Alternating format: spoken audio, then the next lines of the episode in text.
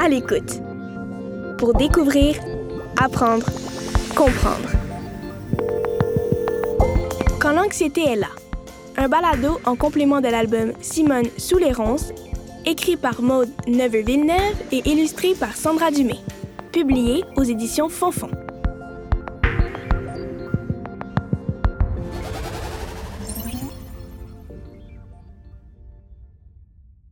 Quand l'anxiété est là. Bonjour chers auditeurs et chères auditrices et bienvenue à ce super balado où aujourd'hui je vous parlerai de... Ah, hum, je me demande si je parle assez fort. Ah, puis euh, qu'est-ce que je fais si tout à coup mon micro arrête de fonctionner? Ou pire, si je perds la voix? Oh non, perdre la voix pendant que j'anime un balado, ce serait terrible, ça. Je pourrais pas finir mon balado, puis mes auditeurs et auditrices seraient tellement déçus. Puis ma vie d'animateur de radio serait finie à tout jamais. Ben voyons, mon cœur bat donc bien fort tout à coup. Puis je suis donc bien beaucoup. Puis on dirait que je suis même un peu étourdi. Coudon, est-ce que je suis en train de faire de l'anxiété pour un balado qui parle d'anxiété?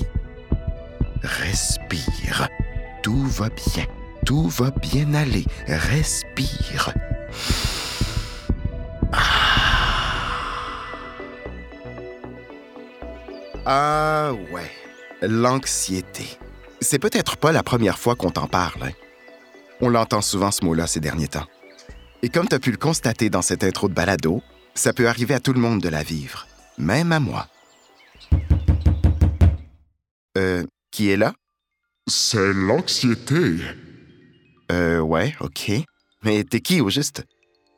Je suis une émotion qui te crée beaucoup d'inquiétude face à un danger qui n'existe pas encore et qui n'existera peut-être jamais. Coucou, c'est moi l'anxiété. Et quand elle arrive, l'anxiété fait que notre cerveau s'emballe et s'imagine souvent des scénarios catastrophes, et qui, en passant, ne finissent jamais très bien. Et en plus, elle fait réagir notre corps fortement. Cœur qui bat fort, étourdissement, nausées, difficulté à respirer, fatigue, transpiration, douleur musculaire, etc. Ça peut être vraiment intense. L'anxiété peut nous donner presque autant de symptômes que le plus grand et le plus épeurant manège au monde. Et souvent, ça arrive qu'on confonde anxiété et peur. Mais crois-moi, c'est deux affaires très différentes.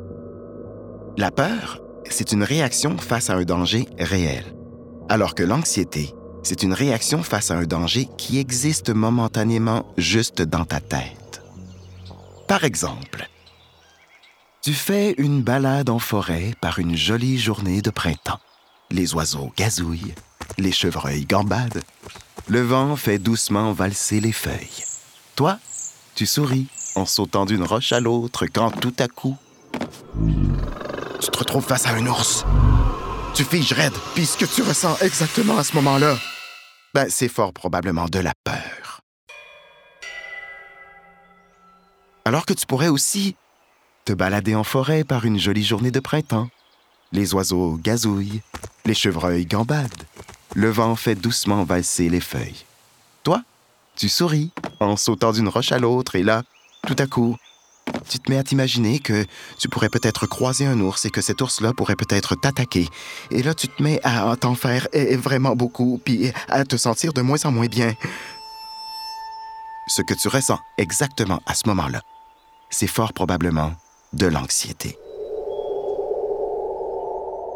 Et l'anxiété se pointe le plus souvent le bout du nez dans des situations nouvelles ou lorsque l'inconnu est au rendez-vous. Une première journée d'école, ça se peut que tu ressentes de l'anxiété. Un déménagement dans une nouvelle maison, ça se peut que tu ressentes de l'anxiété.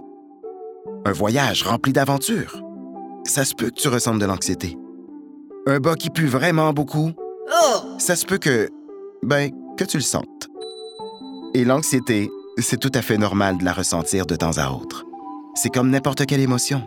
Elle va, elle vient, et elle fait son chemin. Mais des fois, certaines personnes peuvent la ressentir plus longtemps, voire tout le temps, voire même sans raison apparente. Et ça, ben, t'as raison de te dire que c'est un peu beaucoup moins cool.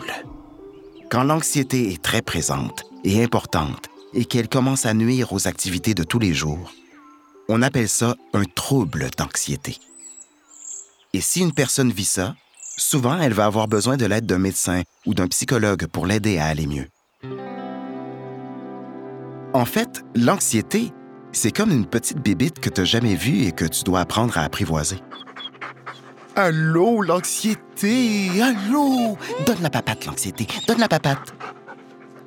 Et la bonne nouvelle, c'est qu'il y a aussi plein d'astuces et de trucs que tu peux mettre en pratique pour l'apaiser. Astuce numéro 1. Respirer profondément. Ou même méditer. Essayer de faire le vide dans sa tête pour se calmer. Astuce numéro 2.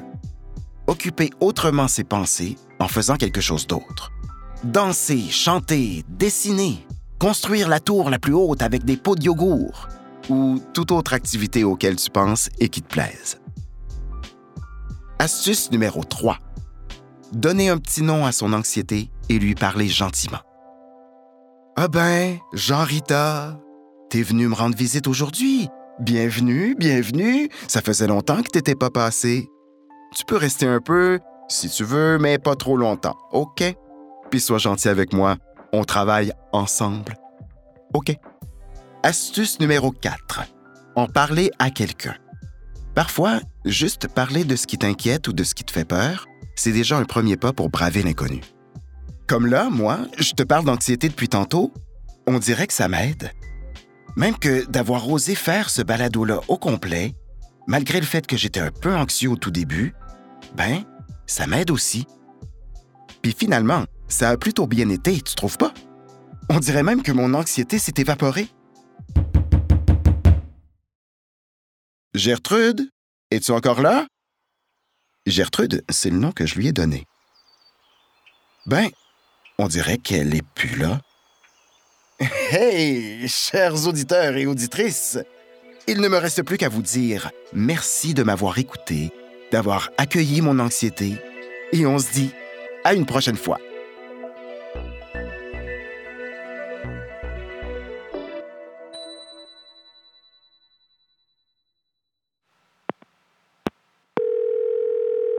À l'écoute.